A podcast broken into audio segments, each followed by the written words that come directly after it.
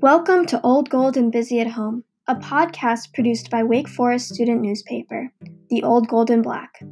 In this series, we will feature a host of university community members and ask them, How have you been staying busy? As the coronavirus pandemic has altered our daily lives, we are all finding pleasure in new activities and creating purpose with new missions. Tune in for lively conversations, inspiring discussions, and a distraction from life at home.